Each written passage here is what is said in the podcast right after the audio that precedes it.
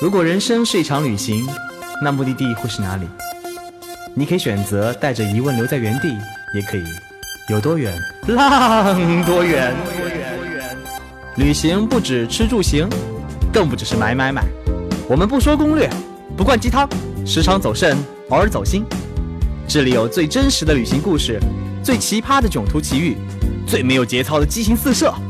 没有说走就走的勇气，没关系，带上耳朵，也可以有多远浪多远。本节目由全宇宙最奇葩的旅行公司稻草人旅行联合喜马拉雅电台联合推出。大家好，我是主播道哥，道哥我又回来了。今天呢，我们聊一聊什么呢？我们聊一聊旅途中那些囧事儿哦。那个港囧刚刚播了没多久啊，那个票房又大卖了，所以呢，囧事儿一定会让大家旅行当中充满了乐趣。所以今天我们就聊聊旅行当中那些让你特别窘迫的好玩的事儿。话说，哎，还记得我们上次聊到巴西了吗？刀哥，我终于订上了那个三天两夜的行程，我们去了那个湿地叫做潘塔纳尔。这湿地干嘛的呢？去之前我真的不知道。到了以后才发现，嗯，原来是去看野生动物。这里有各种各样的动物，包括鸟，各种鸟，还是鸟。看完各种鸟呢，你还偶遇水獭、食蚁兽、猩猩。哇塞，简直就是一个野生动物园。其实道哥我本来是不爱动物的，后来才发现，原来我不爱的是动物园动物。在一个大野生的环境里面看到动物还是蛮有趣的。然后下午的时候呢，向导跟我们讲，我们下午。去到一个很神秘的地方，一阵叽里呱啦叽里呱啦英文说完，我们一个都没听懂，就听了一个 Don't move。于是我们走进了一个非常漆黑的小森林，走过森林，来到一片明媚的湖边啊，我就站在了湖边。然后我们的向导呢，从兜里拿了一个小木棍出来，木棍上绑了一根绳子，往水里一扔一拉，呃，一堆鳄鱼爬了上来。鳄鱼在我面前爬来爬去，爬来爬去，我脚抖的嘞，跟什么一样。但是我记得了那个向导说过的 “Don't move, don't move”，想噔噔噔噔，我脑子里浮现出非常多的画面，我人的一生就从我眼前拂过，一片一张张画面晃过去。我想，不会吧，我还没生孩子呢，我没有享受人间，还没有孩子的孩子呢。我最荒诞的一个想法是，如果我在这里被鳄鱼咬死，那我回家会不会被我妈打死呢？哎。后来我才知道，为什么让我们不要动呢？是因为这里的鳄鱼，它不是那种短尾鳄，就是那种七八米长那种那种张开大嘴开始咬人那种短尾鳄。哦，它叫地门鳄。这鳄鱼呢就一两米长，它的天敌是美洲虎，而且鳄鱼呢它只能看见移动的大物体，所以只要看到人来了，它会认为哇美洲虎来了跑。所以。让我们不要动，不是因为怕我们被鳄鱼吃，而是因为怕鳄鱼被我们吓跑。弱爆了的鳄鱼们。于是第二天早上，我们去了另外一个湖边。向导说，我们今天的行程是钓鱼。Hey, I like fish。我们钓了，钓了一条鱼呢，可能就差不多十厘米长。我特别兴奋，想去摸一下那个鱼。向导把我手一拍，干嘛？向导从兜里又拿了一个木棍，这神奇的木棍又出现了，就放在了鱼嘴边。呃，木棍断了，原来这是食人鱼。向导问我：“你还钓吗？”啊，不钓了，不钓了。我使劲摇头。好，接下来干嘛呢？我就等向导们把鱼弄死以后，我就把鱼绑在了绳子上面，用一个棍儿吊着它。干嘛？嘿嘿，我去逗那些弱爆了的鳄鱼玩。反正鳄鱼只能看见移动物体，那我就动一下，鳄鱼就跳起来，特别有意思。可能呢，这是整个行程当中最有意思的点。那这每天睡得不好，吃的不好，被蚊子咬。又没有任何娱乐设施，整个三天过得特特别痛苦。唯一的乐趣就在队上还有两个特别可爱的法国人，俩特别可爱的英国人，还有一个荷兰人。我们六个人没事在一起就打牌。刚开始我们打的牌是乌龙，发现哎，这个四个国家问的规则不一样吧？我们就换。我就很郑重其事的教他们了一个新游戏，叫做 Fight the Landlord，中文名叫斗地主。那个游戏反正规则是我定的嘛，所以每局都是我赢。这三天下来，我们建立了非常深厚的革命友情。突然间，我们要分开了。他们呢要去一个地方去玩那个潜水，然后我要坐上飞机去到里约。我那个号称要周末陪我玩的兄弟，终于请了两天假，在里约等我。就这样跟他们分开了。其实分开了特别不舍，这是我三天里面最大的收获，就是这帮人，然后每个人拥抱，拥抱了以后，然后一个人独自坐上了回下一个城市的公共汽车。然后那时候我打开手机了，哇塞，来了一好多短信哦，都是那个各个兄弟在跟我祝福。哎，兄弟干嘛呢？我们在吃火锅呢。兄弟干嘛呢？我们在唱 K 呢。我说兄弟，我在喂蚊子呢。然后想想，我花了那么多钱，费了那么多小时来这里，我就吃苦来了嘛，特别难受。那个时候总觉得我应该哭一场，闭上眼睛我憋，怎么都憋不出来。然后那个时候窗外突然下了一场瓢泼大雨，很给力老天。然后我的车门还关不上。窗也关不上，那个雨就轻打在我身上，我就闭上眼睛，因为觉得哎，心凉身也凉啊，就这样子，突然间一阵凉风吹来，雨停了，我就睁开眼，睁开眼那一瞬间，哇塞，那叫一个热泪盈眶。为什么呢？窗外两道彩虹，从路的这头跨到那一头，我们的车就特别牛逼哄哄的往两道彩虹中间冲。那一瞬间我哭，不是因为。哎，说起男人有泪不轻弹啊，这个偶尔流流泪，那也是那个表达我们热气方刚的一种情绪。那个为什么当时热泪盈眶，就是并不是因为难受，而突然觉得，其实你生活跟旅行当中都一样，有很多很多挫折，很多很多困难。你当时面对它的时候，肯定会特别难受，特别难受。但真正你走过去以后，你不会知道你的路上下一个转角会遇到什么，也许迎接你的就是满天彩虹。所以，去发现那些未知的精彩，才是旅行当中最大的乐趣。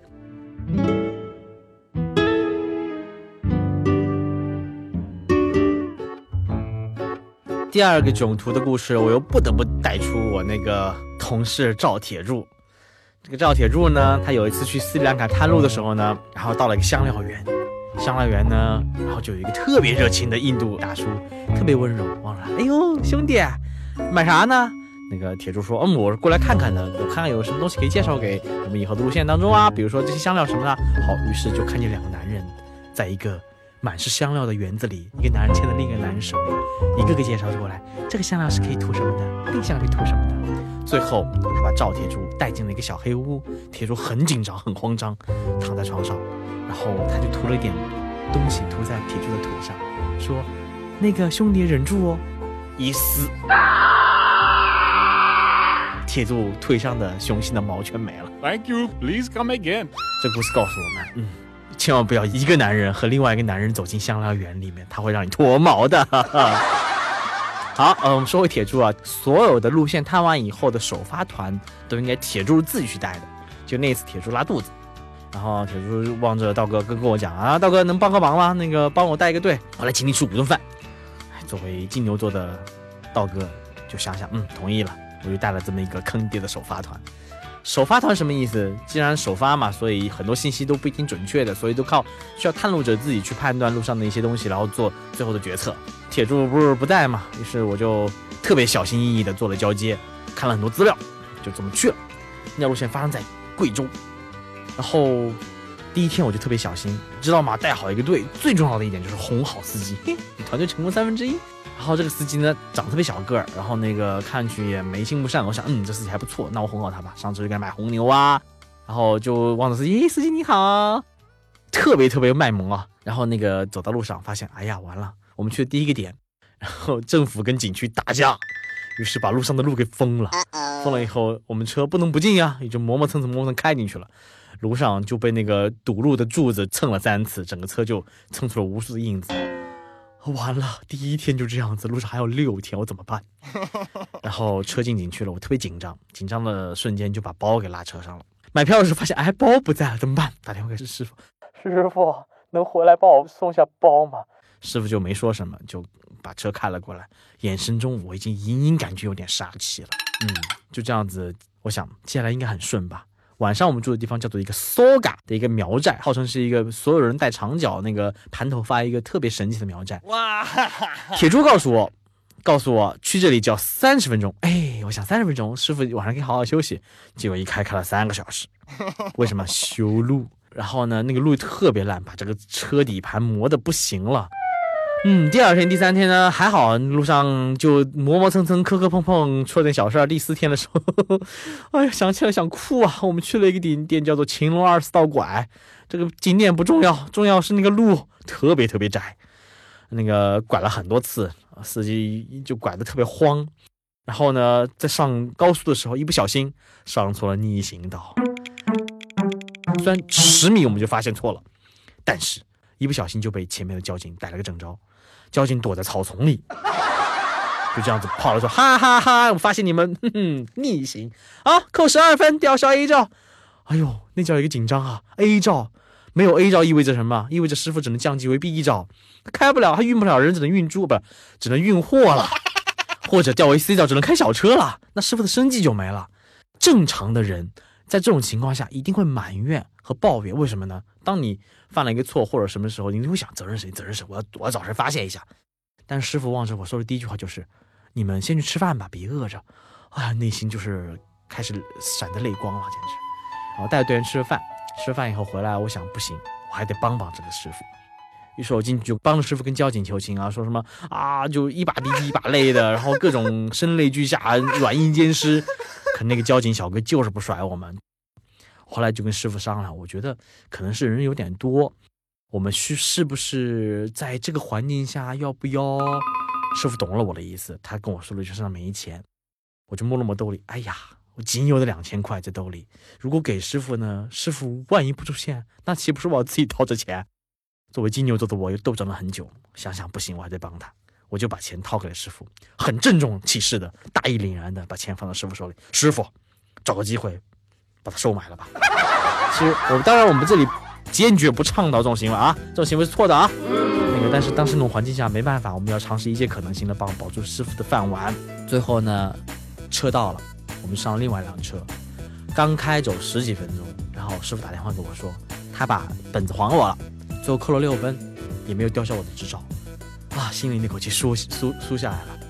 后来那天晚上，寡言的司机师傅说了很多很多，他还告诉我一个惊人的秘密：他是一个刑满释放的犯人。What？判了四年，为什么呢？假装警察，诈骗。然后三年半，因为表现不错就提前释放了。当然，因为如果提前知道这个消息，我是我们是一定不会用他的。但是因为我们并不知道他曾经干过什么事情，于是，嗯，我们就继续开呗。然后一路上呢，其实师傅对我们都特别特别好，他还有好几件事情我们并没有知道，直到最后一天车又坏在了路上，哎，这坑人的赵铁柱，我回去想揍他。车坏在路上以后，我们在高架干嘛呢？我们在高速旁边打会儿牌，等着那个修车的人来。这样子一路不怎么顺的完成了整个行程。当天晚上有一队人要飞走，所以我们选择散伙饭在机场旁边的一家餐馆吃着吃着，师傅突然间跑来拉着我出来说了一句话。哦，这餐馆刚刚那个前台跟我讲有回扣，你记得把钱拿了还给队员。其实很多的传统导游跟师傅，他们都会靠这个钱为生计。但这个时候，师傅已经把所有的行业秘密告诉了我。